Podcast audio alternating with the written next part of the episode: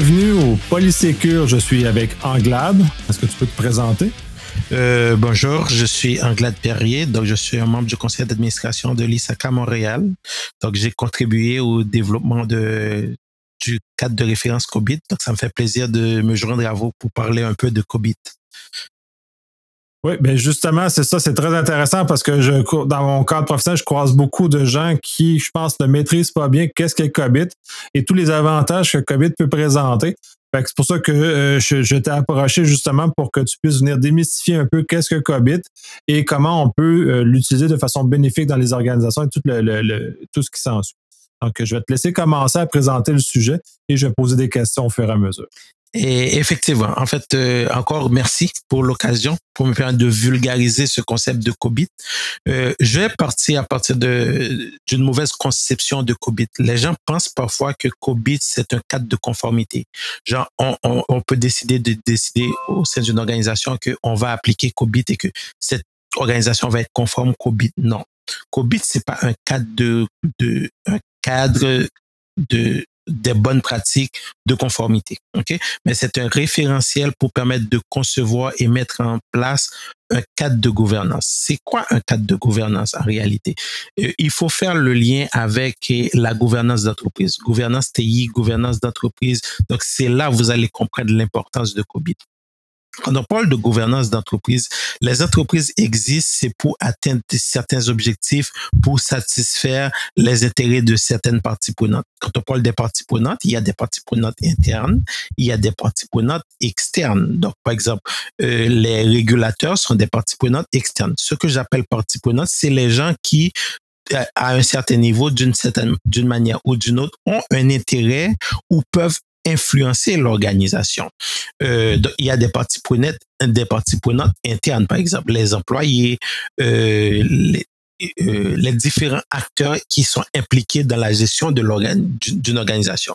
Donc, tous ces intérêts, des fois, ils ont des intérêts totalement contradictoires. Maintenant, il faut harmoniser l'ensemble de ces intérêts pour pouvoir prendre de meilleures décisions qui vont satisfaire tout le monde ou la majorité des mondes. Donc, c'est de là l'importance de la gouvernance.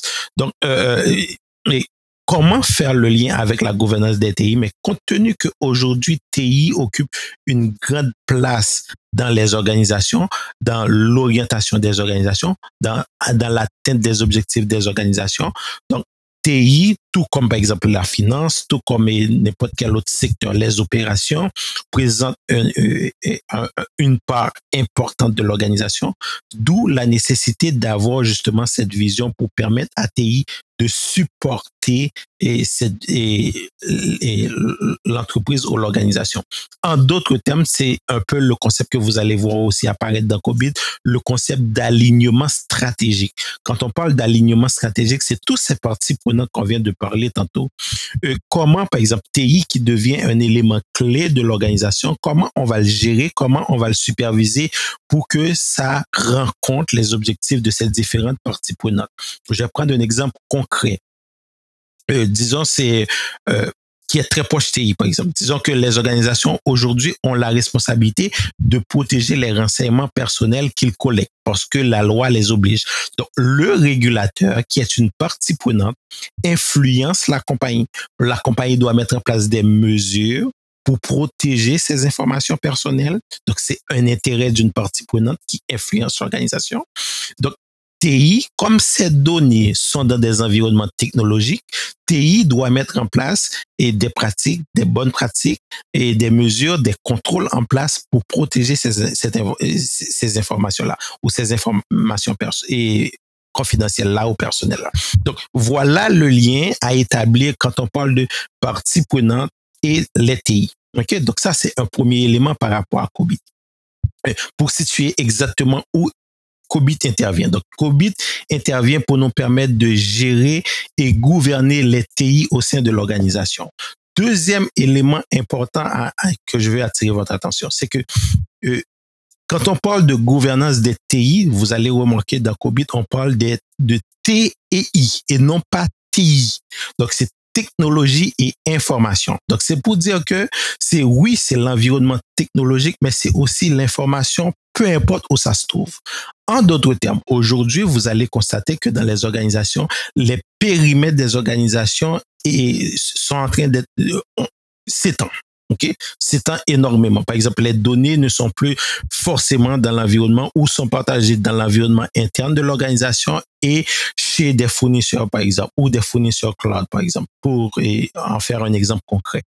Donc, cette extension de l'entreprise fait en sorte que quand on parle de gouvernance TI, je ne parle pas seulement de la gouvernance de technologie qui est au sein de l'organisation, mais c'est aussi de l'information qui pourrait se trouver à l'intérieur de l'organisation et à l'extérieur également de l'organisation. Donc c'est pour cela quand vous allez voir COBIT, quand il parle de gouvernance TI, c'est pas TI, technologie de l'information, mais c'est T, technologie et information.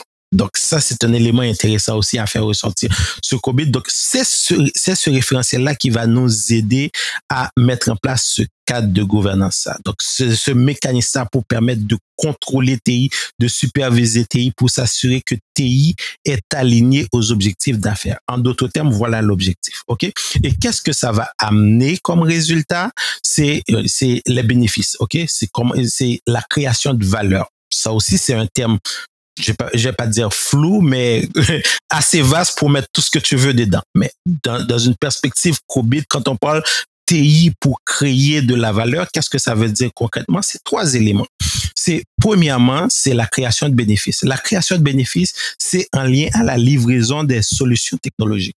Comment je vais livrer des solutions et dans un coût raisonnable qui respecte le temps comment je vais livrer des solutions technologiques qui sont adaptées aux besoins appropriés? C'est en lien à la livraison. OK? Donc, ça, c'est la création de bénéfices. Donc, en d'autres termes, des projets qui, qui amènent des retards, des projets qui livrent des solutions technologiques qui ne sont pas adaptées aux besoins. Donc, ça, c'est, euh, ça, il n'y a pas de création de valeur. Deuxième élément, quand on parle de création de valeur, encore dans une perspective de COVID, c'est la gestion de risque, l'optimisation du risque. Donc, c'est une chose de créer de la valeur, c'est une chose de protéger cette valeur. C'est une chose, par exemple, de dire que vous avez développé un algorithme qui permet à l'entreprise de générer des revenus.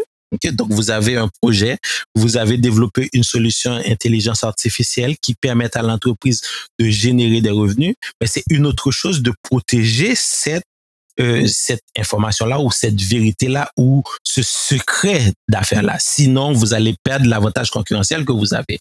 Donc là, on tombe dans la gestion de risque. OK? Donc, comment on peut optimiser le risque? Et le troisième élément, c'est l'optimisation des ressources, les ressources qui sont utilisées. Là, c'est plus en lien aux opérations TI. Par exemple, quand j'ai des, des infrastructures désuètes, quand j'ai des applications désuètes, ça pourrait avoir un impact, ça pourrait avoir, ça pourrait faire en sorte que l'organisation dépense beaucoup plus. Donc, quand je suis en mode gestion de la désuétude, gestion des opérations et une bonne gestion des incidents, éviter que des incidents et un, genre des pertes opérationnelles, je suis en création de valeur. En d'autres termes, euh, COBIT, qui c'est ce référentiel de bonnes pratiques qui va nous permettre de gérer et gouverner TI pour créer de la valeur. Ce concept de création de valeur, c'est à trois éléments qu'il faut penser. C'est réalisation de bénéfices, c'est l'optimisation du risque et c'est l'optimisation des ressources. OK? Et Sinon, ça fait pas mal de tour. Et l'autre, élément intéressant que je vais attirer votre attention sur ce concept de, de COVID pour le situer par rapport à, à l'organisation. Des fois, les gens pensent que COVID, c'est, il faut l'appliquer by the book. C'est pas du tout ça. OK? Donc, c'est un outil qui vous permet de réfléchir. Donc, d'où le concept de personnaliser les objectifs. OK? Parce que c'est un, le, le référentiel a été conçu selon les bonnes pratiques des organisations standards. Quand je parle des organisations standards, je parle des grosses organisations qui ont un conseil d'administration, qui ont une équipe de gestion, qui ont des différentes euh, et structures indépendantes ou structures organisationnelles, etc. De grosses organisations. Or, dans la réalité, c'est pas concevable de dire que, par exemple, ce que vous allez demander à une banque de mettre en place comme politique de sécurité, c'est la, c'est la même politique que vous, vous allez demander à, aux dépanneurs du coin. OK? Donc, d'où, appliquer COBIT, ça veut dire l'adapter au contexte de l'organisation. Donc, c'est pas un référentiel où tout le monde doit faire exactement la même chose. Si on l'approche de cette manière, on va faire fausse route avec COBIT, mais il faut l'adapter au contexte de l'organisation, aux besoins de l'organisation. Mais déjà là, euh, de toute façon, de la gouvernance, ça c'est pas comme une recette. Déjà là, en partant, il faudrait s'enlever, faut enlever cette, cette idée-là. Ce c'est pas comme un, un, cadre plus terrain comme les cadres du NIST, par exemple, qui sont très, très dictent beaucoup, plus quoi faire et non les objectifs à atteindre ou de façon plus vaste, qui permet un alignement. Parce qu'un et l'autre, un va être utile, le NIST va arriver en, en, bout de piste parce que si on le met en œuvre, ça va bénéficier à COBIT mais c'est pas c'est pas le même genre d'approche non plus. C'est un peu aussi de, mon expérience que j'ai vu, c'est que les gens peut-être plus terrain ont un peu un peu de misère à, comprendre COVID. Ils veulent l'appliquer de la même façon qu'ils vont appliquer des recettes euh, plus technologiques ou plus plus directes euh, à leur organisation. Effectivement. Donc, à ce moment-là, c'est, c'est faire fausse route. C'est mal utiliser COBIT parce que ça va être trop lourd pour euh, n'importe quel type d'organisation. Comme je vous dis, de par la base même de la conception du référentiel, euh, ça n'a pas été approché pour adapter, pour être utilisé de cette manière. C'est vraiment un outil d'aide à la réflexion pour réfléchir sur votre contexte à vous. OK. Euh, donc, c'est pour cela l'un des éléments, si vous, vous, vous ouvrez encore COBIT, vous allez voir ce que COBIT n'est pas. COBIT n'est pas un cadre pour organiser les processus d'affaires. COBIT n'est pas prescriptif. Très important. Donc, c'est pas comme, OK, COBIT me dit de faire. COBIT va pas te dire de faire X, de faire Y. OK? Euh, comme, comme tu l'as si bien mentionné, contrairement au NIS où tu as des contrôles bien précis, ok, tu vas mettre tel contrôle, tel contrôle, tel contrôle en place, mais COBIT ne va pas te dire non. Euh, COBIT va pas te dire non plus quelle décision prendre. Il va te dire comment te structurer pour prendre de meilleures décisions. Quel acteur impliqué pour prendre de meilleures décisions. Mais il va pas te dire prendre telle décision d'architecture ou telle autre décision d'architecture. Oublie ça.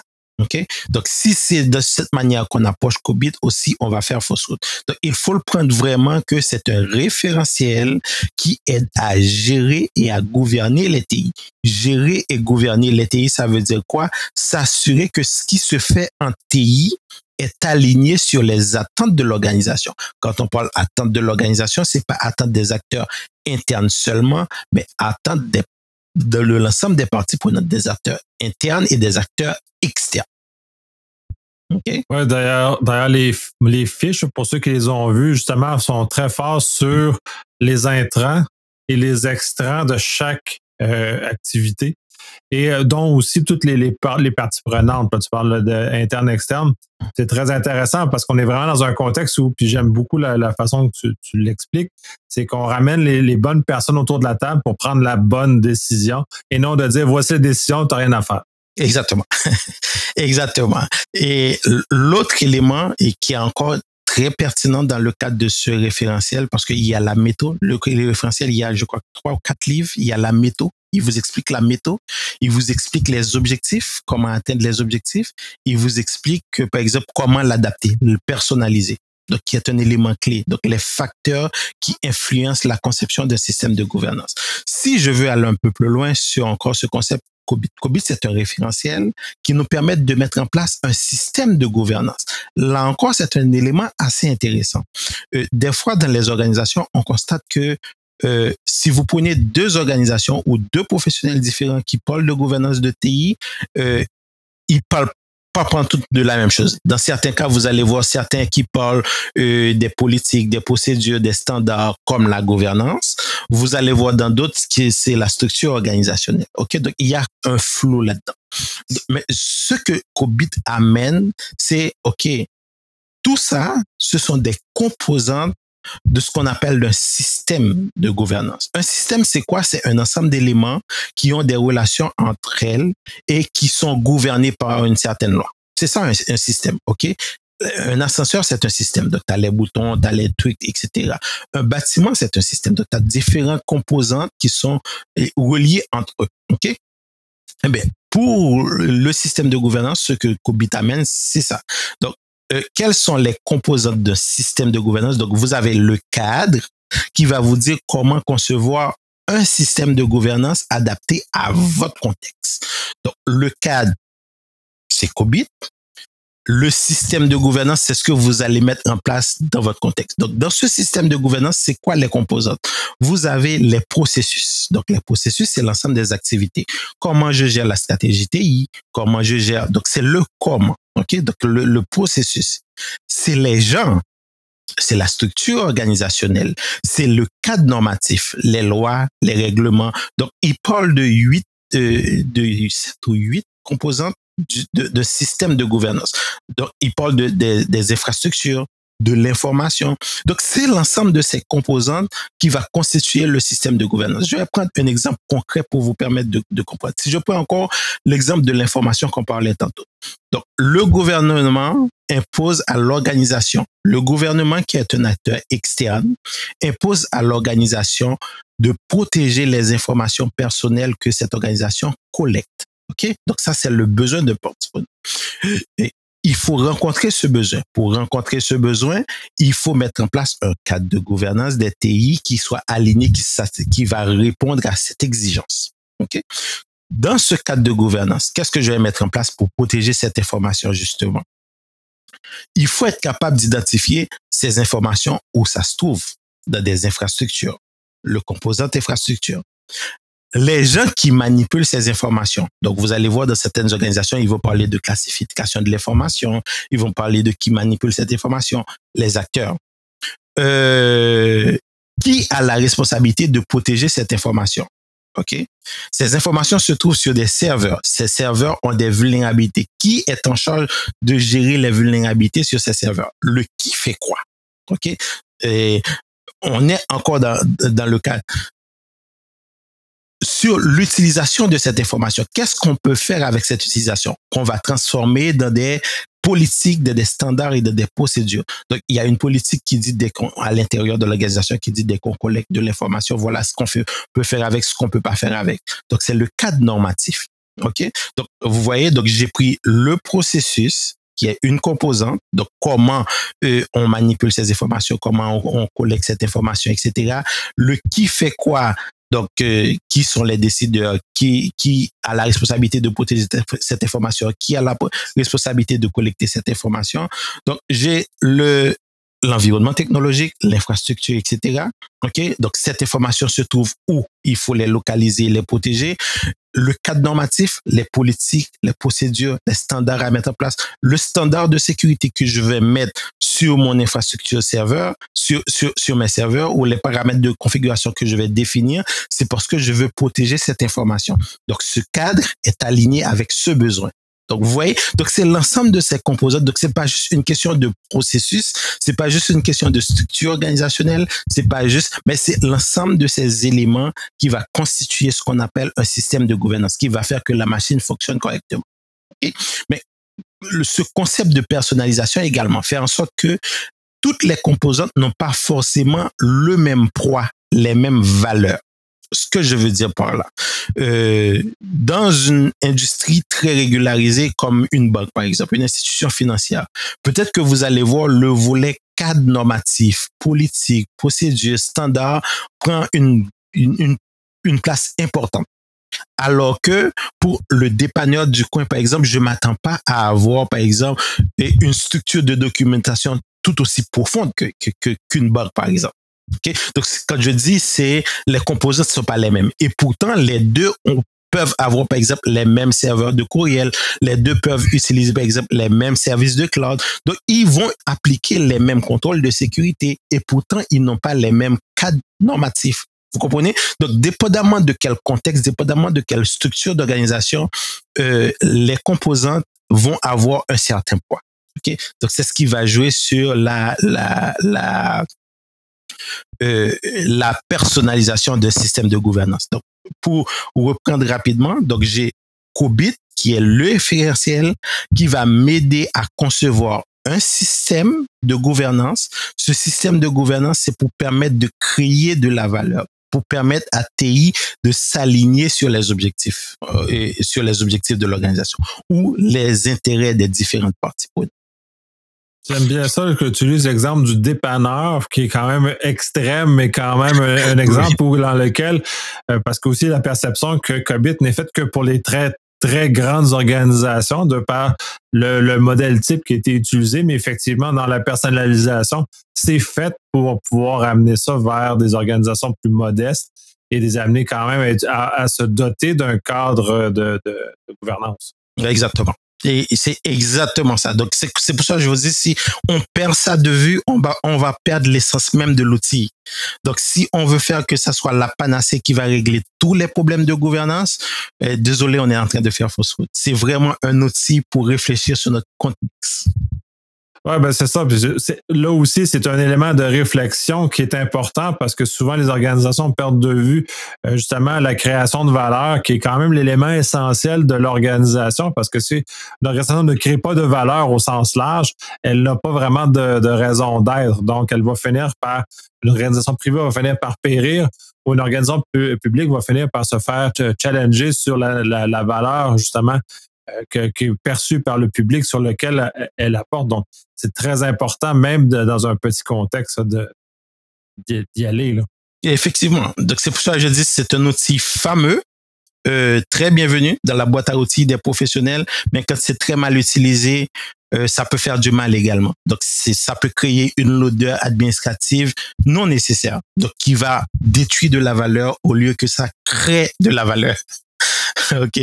Donc euh, c'est ça. Donc d'où la nécessité aussi que l'expérience qui vient dans l'implémentation de Cobit, ça aide beaucoup. Parce que c'est pas genre une recette euh, de pizza où tu le remets à quelqu'un et puis il va l'appliquer by de book.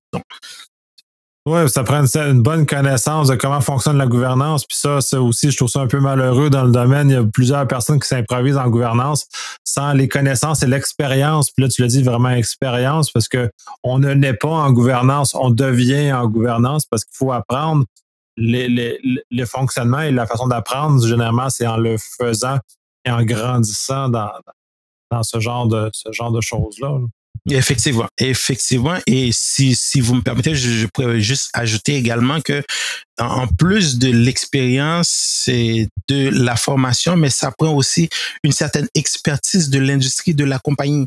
Donc, si j'ai passé toute ma vie dans l'industrie financière et que demain je me trouve dans une industrie pétrolière, dans l'industrie pétrolière, par exemple, je peux pas prétendre que tout ce que j'ai appris lors de la mise en place d'un cadre de gouvernance dans ce de cette industrie, ça va être applicable dans dans l'industrie pétrolière par exemple parce que les lois sont pas les mêmes, les exigences réglementaires sont pas les mêmes, les acteurs sont pas les mêmes. OK, encore ce concept de personnalisation qui revient, les facteurs qui va influencer les facteurs qui vont influencer et, votre système de gouvernance, OK? Euh, L'autre élément, là j'ai parlé sur le système de gouvernance. Donc COBIT présente ce qu'on appelle les principes d'un bon système de gouvernance. Donc il, fait la distinction entre deux types de principes. Tu as les, les principes de bon fonctionnement de système de gouvernance, prendre l'intérêt des parties prenantes, s'assurer que ça couvre l'organisation de bout en bout, pas juste une question de TI. Donc, ils sont au nombre de sept. Et puis, il y a ce qu'on appelle les principes d'un bon cadre donc, il y a le cadre. Encore, je vais prendre un exemple pour, pour vulgariser. Prenons un architecte ou prenons un ingénieur civil. OK? Donc, ils ont toute une boîte à outils quand ils doivent concevoir un, nouveau bâtiment. Qu'ils conçoivent un hôpital ou une école ou une maison habitable, c'est pratiquement les mêmes outils. Donc, ils vont représenter la porte de la même manière, ils vont représenter les le tablier de la même manière, etc., les mesures de la même manière. OK? Donc ça, c'est la boîte à outils, tout ce qu'ils ont pour présenter un bâtiment sur un plan. OK? Maintenant, un hôpital, on est d'accord qu'un hôpital, c'est pas une école. Un hôpital, c'est pas une maison habitable. Donc, il y a d'autres, il y a d'autres besoins qu'il faut prendre en compte. Donc, c'est ça.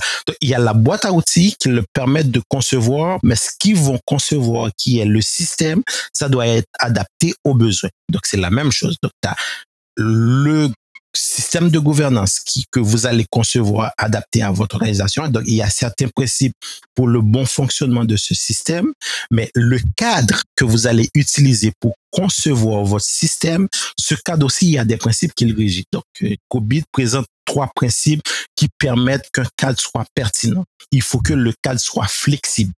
Donc, c'est cette flexibilité qui fait en sorte que vous allez voir dans les documentations qui sont développées dans, dans le cadre de COVID, euh, vous allez voir euh, des systèmes de gouvernance proposés pour des sujets particuliers. Donc, vous pouvez avoir pour DevOps, vous pouvez avoir pour cybersécurité, vous pouvez. Donc, il y a cette flexibilité. Donc, le cadre te donne cette flexibilité pour adapter des systèmes de gouvernance ça pourrait être pour une entreprise à large, mais ça pourrait être pour un domaine particulier, ça pourrait être pour une, préoccupation particulière. Euh, L'autre élément du principe pour le cadre qui fait que le cadre est pertinent, c'est un cadre conceptuel. OK? Donc, quand c'est un cadre conceptuel, cela veut dire que j'ai pas besoin de faire évoluer le cadre à chaque fois. Par exemple, si demain, l'enjeu, c'est l'enjeu avec l'intelligence artificielle et que je dois encadrer l'utilisation de l'intelligence artificielle au sein d'une organisation, j'ai pas besoin de faire évoluer COBIT pour ça. OK? Mais je vais adapter mon système de gouvernance. À ce moment-là, le cadre conceptuel, c'est quoi? C'est identifier les éléments identifier la relation entre les éléments, un peu ce qu'on vient de faire. Oui, l'information. Protéger l'information, ça prend une politique, donc ça prend un cadre, ça prend des standards, ça prend des gens, ça prend euh, des infrastructures, etc. Donc, c'est les composantes. Donc, c'est identifier ces composantes, c'est identifier la relation entre ces composantes. Donc, c'est ce qui appelle un cadre conceptuel. Donc, peu importe que ça évolue, peu importe maintenant que les composantes sont différentes demain, la logique va rester pareille. Donc, euh, les éléments, les composantes, la relation entre les composantes. Donc, en d'autres termes, c'était juste pour présenter les deux types de principes que COBIT présente. Il y a les principes de, du système de gouvernance que vous allez concevoir pour votre organisation. Il y a les principes du cadre que vous utilisez pour concevoir votre système. Que je trouve assez intéressant également. Euh, un autre élément qui a, évolué par rapport à COBIT, COBIT 5 que je trouve très intéressant, c'est que avant on avait COBIT 5, la méthode et la description des processus ou des objectifs, ensuite l'implémentation. Entre les deux, ce qu'on a pu constater, et justement c'est ce qui a expliqué sur le marché euh, qu'on a eu, genre, cette réticence à adopter COVID parce que les gens pensaient qu'il fallait vraiment l'appliquer et, et de by de book, tel quel, comme une recette. Ok? Donc entre les deux, ils ont développé ce qu'on appelle euh, la conception de système de gouvernance, les paramètres qui influencent la conception de, de gouvernance, qui est un autre document. Avant, il y en avait trois. Donc, il y a la méthode, le processus, l'implémentation. Aujourd'hui, il y a la méthode, il y a les objectifs de gouvernance et de gestion, il y a la conception, l'outil de conception, et puis il y a l'implémentation. Ça aussi, c'est un élément nouveau amené avec COVID 2019 qui est très intéressant aussi dans l'applicabilité de COVID et dans, dans l'industrie. Ouais, puis il y a d'ailleurs aussi des livres spécifiques pour, euh, pour la sécurité, par exemple. Ils ont plein de publications connexes qui sont très intéressantes et très pertinentes aussi, justement pour guider les organisations à bien concevoir leur système de, de, de gouvernance. Effectivement. Effectivement, effectivement. En plus, euh, dans la conception, il y a un autre outil assez intéressant, assez puissant dans COBIT, que je m'en voudrais de ne pas en parler. C'est ce qu'on appelle cascade d'objectifs. La cascade d'objectifs, c'est, vous vous rappelez, quand on a débuté notre, notre conversation, je disais que c'est COBIT, c'est un outil qui permet de mettre en place un cadre de gouvernance, un système de gouvernance pour s'assurer que ce qui se fait en TI est aligné aux objectifs d'affaires. Maintenant, comment être capable de faire ce lien entre ce qui se fait? Parce qu'on est très loin en TI. OK? Le gars qui gère les incidents, il est très loin de ce qui se fait au conseil d'administration, par exemple, ou au, comité de gestion, par exemple, ou le plan stratégique. Comment ramener ce lien? Eh bien, cette cascade d'objectifs permet de faire ça. Partir de l'objectif d'affaires et aboutir jusqu'aux objectifs et de gouvernance et de gestion et les activités nécessaires ou les composantes à mettre en place pour pouvoir atteindre tel objectif. En d'autres termes, si je prends encore un exemple, donc vous allez voir l'exemple que j'ai pris tantôt pour la protection des renseignements personnels. Donc, il y a un besoin de conformité. On veut se conformer aux exigences que cette entité du gouvernement met en place. Il y a l'objectif, donc vous allez retrouver dans COVID besoin de, de, de conformité. Comme un objectif. De là, vous allez, il va découler un ensemble d'objectifs de gestion et de gouvernance encore de COVID qui va vous dire, OK, voilà les processus sur lesquels vous devriez vous concentrer si vous voulez gérer correctement la, la conformité. Par exemple, la surveillance de la conformité et à faire, euh, être capable d'identifier les exigences de conformité, etc. Il y a plein de processus. Et puis de là, ça va découler jusqu'aux activités. Et que concrètement, pour quelqu'un qui se trouve en TI, concrètement, ça va vouloir dire quoi? Qu'est-ce qu'il y a comme activité? Donc ça aussi, c'est un outil assez puissant qui permet de faire vivre et ce référentiel qui est COVID, que je trouve très intéressant également. Effectivement, très intéressant. Ça fait un premier tour d'horizon de COBIT qui, permet justement de, mettre les bases. Euh, on va, c'est sûr qu'on va poursuivre euh, sur d'autres, d'autres épisodes parce que COBIT, c'est beaucoup plus grand que ça. Euh, puis d'ailleurs, dans certains, on va même aller jusqu'à des exemples d'implantation, justement, pour donner une perspective aux gens qui peut-être justement les, défaire certaines peurs ou certaines angoisses par rapport à ce que COVID peut représenter.